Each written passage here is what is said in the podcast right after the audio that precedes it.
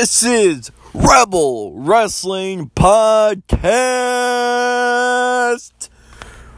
Welcome back to another episode. For this episode, we're talking about Crown Jewel. This Crown Jewel that happened today in Saudi Arabia. There was a little controversy going on if WWE should not go there within the war. Some of the president got killed. So, the main fact about Crown Jewel one match I hated, which was the Brock Lesnar versus Braun Strowman. So, well, the acting general manager, Baron Corbin, he got in the ring, held the belt up in the air for a regular title match, and then Baron Corbin just attacked Braun Strowman in the head with the Universal Championship. And the match started. Brock Lesnar picked him up for an F5. Went to pin him. Strowman kicked out at 2. Brock, Brock Lesnar went for another F5. This is a second F5. Went for a pin. Strowman kicked out at 2. Lesnar went for a third F5 five. After that, Strowman kicked out at two. Third F5.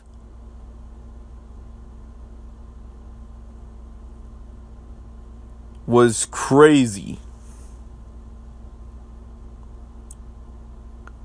I lost my count because one of the F5s, Brock Lesnar, threw Braun Strowman out of the ring like a body bag, like a dummy. Like a rag doll. Right out the ring. F5 them right out to the ring.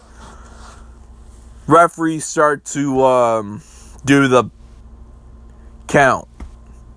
Strowman gets in by nine count. Strowman gets up. Brock Lesnar picks him up for the fifth F5. So, five F5s. The fifth one ended it. One, two, three. Brock Lesnar is our new Universal Champion. Well, guess who's not showing up on Monday? Brock Lesnar. And Brock Lesnar is not even going to wrestle for that championship for Survivor Series. You probably keep that thing until WrestleMania. Only the the one thing that I don't like about Brock Lesnar is all of him wrestling in WWE. Brock Lesnar used to be funny and all that, but step aside that nobody likes Brock Lesnar in general, unless you're a Paul Heyman guy, which I'm not. So, I'm not Jewish. So, sorry for me, um, yawning right there. Um, and also, uh, for, um, the crowning of the um, best in the world match. So, the end of that tournament was crazy. Um, Dolph Ziggler attacked The Miz right before the match even started. The Miz got his ankle kind of hurt or something like that. And then the SmackDown live commissioner Shane McMahon said, I'm taking the Miz's place for the World Cup, which I was shocked that of doing. So during that whole thing, was out of out of the blue. So Shane McMahon wrestled against Dolph Ziggler. When the bell rung, Shane McMahon went right after Dolph, Dolph Ziggler. And um, Dolph Ziggler didn't even see it coming. So uh, Shane McMahon ended the match with with the move coast to coast. So after that match, it was D-Generation X versus the Brothers of Destruction, the most historic match of all time in WWE history. It made history, and the Brothers of Destruction lost. DX Triple H and Shawn Michaels, a Heartbreak Kid, and the game defeated the Brothers of Destruction for this historic match and at Crown Jewel. And the one thing that every, everybody liked, the one thing about Crown Jewel, that there was pyro. WWE has to bring back the pyro to all their shows. We miss the pyro. Start a hashtag. Hashtag bring back pyro. Bring back pyro.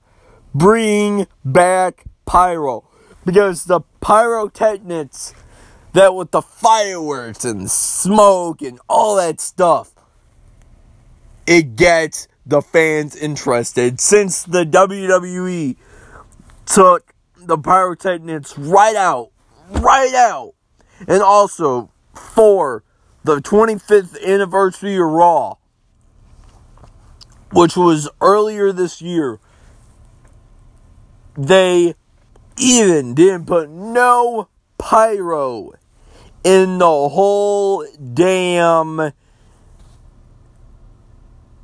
event. And also, the only pyro that you see is during WrestleMania and special events like WWE Crown Jewel. WWE fans like me, the owner of Rebel Wrestling Podcast, where anything goes, I am saying this that if WWE creative team bring back pyro in every single event, WWE will get more money than off brand wrestling businesses. I'm not saying that the independent scene is bad, but still. The Crown Jewel was crazy. Sometimes I didn't even like it. And I know that Crown Jewel was a big thing in Saudi Arabia but the one thing that pissed me off that all the people in the crowd was sitting in luxury luxury chairs. They were sitting in recliners. Recliners. Yes, I said recliners. And back over here in the US, we don't even have recliners for our arenas. We just have the old school get used of your back hurting, your ass hurting, metal, steel, fold up, springable chairs that we have in the stands. But hey, I get it. They're going through a tough time. They had to take care of the fans, but I'm not going anywhere with the fans with that because this is the crown jewel results and review about it. So thank you for listening to Rebel Wrestling Podcast, where anything goes. Goodbye.